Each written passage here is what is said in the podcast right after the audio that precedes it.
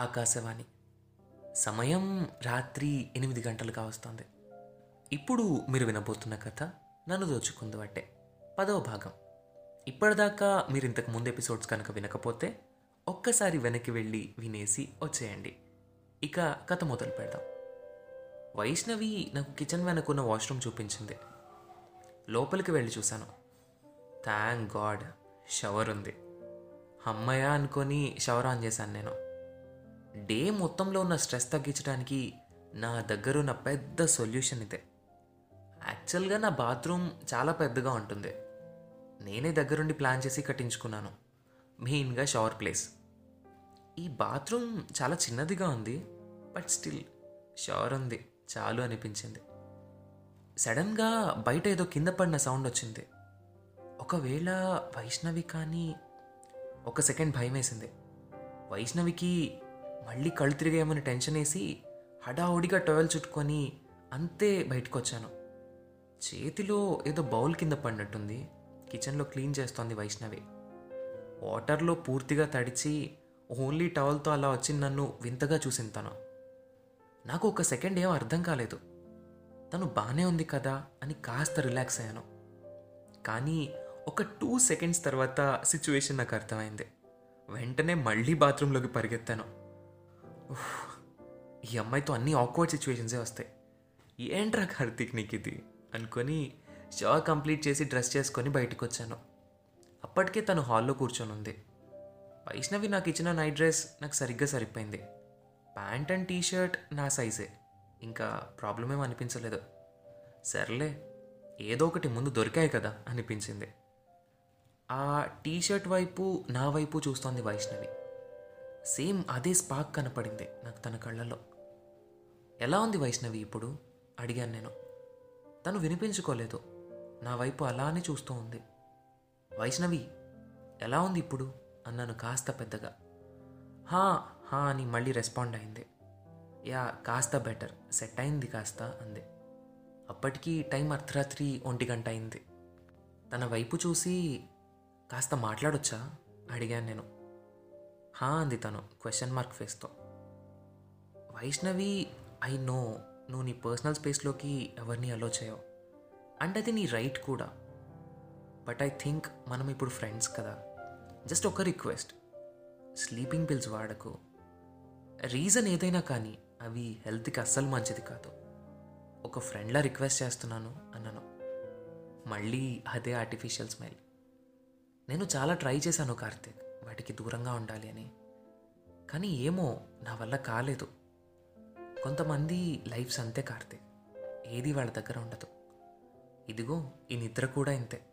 నేను ఎంత ట్రై చేసినా నా దగ్గరికి రాదు. ఇంకా ఇవి తప్పలేదు నాకు. ఇప్పుడు ఇవి లేకపోతే రాత్రి గడవదు అంది. తనను చూసినప్పుడల్లా అనిపిస్తుంది. తన లైఫ్లో చాలా ఇబ్బంది పడింది అని. వాటిని ఇబ్బందులు అని కూడా అనకూడదేమో. బాధ అనొచ్చేమో. వైష్ణవి నువ్వేం అనుకోను అంటే ఒకటి అడుగుతాను అన్నాను ఏంటి కార్తీక్ నేను ఎందుకు ఇలా ఉంటాను అనేనా? అంది తను. "ఆహా, అలా కాదు.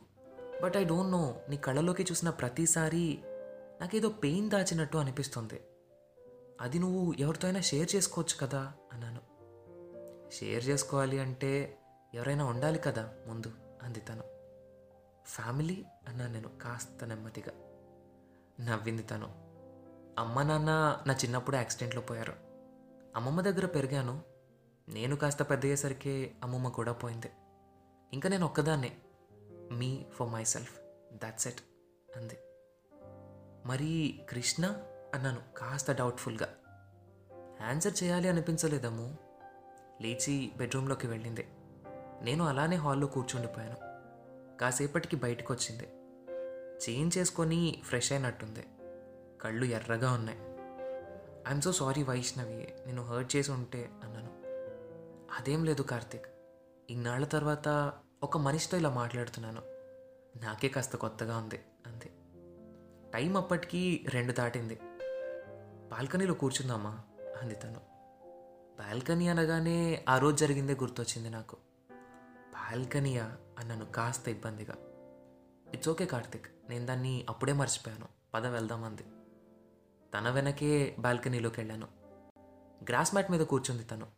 నేను కూడా కాస్త దూరంగా కూర్చున్నాను. ఆ రోజు అమావాస్య అనుకుంటా. మూన్ లేదు. జస్ట్ స్టార్స్ మాత్రమే. ఏ నైట్ విత్ మిలియన్ స్టార్స్లా అనిపించింది. అమ్మా నాన్న గుర్తొస్తే ఈ స్టార్స్ని చూస్తూ వాటితోనే మాట్లాడేదాన్ని కార్తిక్. వాటికి చాలా అటాచ్ అయ్యాను అంది స్టార్స్ని చూస్తూ. ఒక ఐదు నిమిషాల తర్వాత ఒక పాట పాడొచ్చు కదా అని అడిగింది తను. పాట అన్నాను కాస్త సర్ప్రైజింగ్గా. నీ వాయిస్ చాలా బాగుంటుంది కార్తిక్. జస్ట్ ఒక సాంగ్ పాడొచ్చు కదా అంది. ఆ సిచ్యువేషన్ ఏంటో. Midnight two thirty star sky tenth floor balcony. చల్లటి గాలి పక్కనమ్మాయి. నన్ను సాంగ్ పాడమని అడిగింది.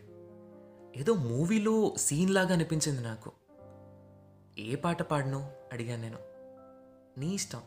ఏదైనా పర్లేదు అంది తను.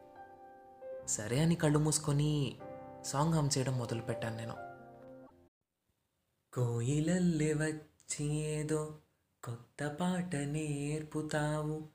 కొమ్మ గొంతులోన గుండె కొట్టుకుంటే నవ్వుతావు ఏ రాగం? ఇది ఏ తాళం? ఇలా నాలుగు లైన్స్ పాడేసరికి వైష్ణవి కళ్ళు మూతలు పడ్డాయి పక్కకి వాలబోతుంటే నేను పక్కకి జరిగాను. నా భుజం పైన వాలిపోయింది తను. చిన్న పిల్లలా పడుకుంది తను నా భుజం పైన. నేను కళ్ళు మూసుకున్నాను. అరే ఏంట్రా కార్తిక్ ఇదంతా? ఎక్కడ వైష్ణవి? ఎక్కడ నువ్వు? ఎక్కడ ఈ సిచ్యువేషన్? అస్సలు అనుకోలేదు కదరా ఇలా అవుతుందని అంటోంది లోపల నా ఇన్నర్ వాయిస్. కాస్త గాలి గట్టిగా తోలి వైష్ణవి హెయిర్ కాస్త నా ఫేస్ మీద పడింది. Oh wow. ఏదో తెలియని ఫీలింగ్స్. ఎక్స్ప్రెస్ చేయడం కూడా రావట్లేదు. అంత బాగుంది. అలా కళ్ళు మూసుకొని వెనక గోడ మీద వాలిపోయాను నేను. ఎప్పుడు నిద్ర పట్టిందో తెలియనే లేదు నాకు కూడా. కానీ నిద్రపోయే ముందు దాకా ఒకటే నడుస్తోంది బ్రెయిన్లో. కృష్ణ ఎవరు అని. సో ఆ తర్వాత రోజు ఏం జరిగింది? ఇంతకీ కృష్ణ ఎవరు? ఇవన్నీ తెలుసుకోవాలి అంటే మీరు ఇంకొక వారం రోజుల పాటు ఆగాల్సిందే. వింటూ ఉండండి నన్ను దోచుకుంది అంటే. ప్రతి బుధవారం ఒక కొత్త ఎపిసోడ్తో మీ ముందుంటుంది. మీరు ఈ స్టోరీని Instagram Spotify Gaana Jio Saavn Apple podcast ఇలాంటి మరెన్నో మేజర్ ప్లాట్ఫామ్స్లో వినొచ్చు. మీరు ఈ స్టోరీ విన్నాక మీ సజెషన్స్ కానీ కామెంట్స్ కానీ ఏవైనా సరే కింద మెన్షన్ చేసిన మెయిల్ ఐడికి మెయిల్ చేయొచ్చు లేదా ఇన్స్టాగ్రామ్ హ్యాండిల్ అనగనగాకి డిఎం చేయొచ్చు. మీరు ఏ ప్లాట్ఫామ్లో అయితే ఈ పాడ్కాస్ట్ని వింటున్నారో అందులో అనగనగాని ఫాలో అవ్వడం మాత్రం అస్సలు మర్చిపోకండి. మీకు ఈ స్టోరీ కనుక నచ్చినట్టయితే మీ ఫ్రెండ్స్ అండ్ ఫ్యామిలీతో షేర్ చేసుకోవడం కూడా అస్సలు మర్చిపోవద్దు. సో కొత్త ఎపిసోడ్తో మళ్ళీ బుధవారం మీ ముందుంటాం. అప్పటిదాకా నేటి మన ప్రసారం ఇంతటితో సమాప్తం.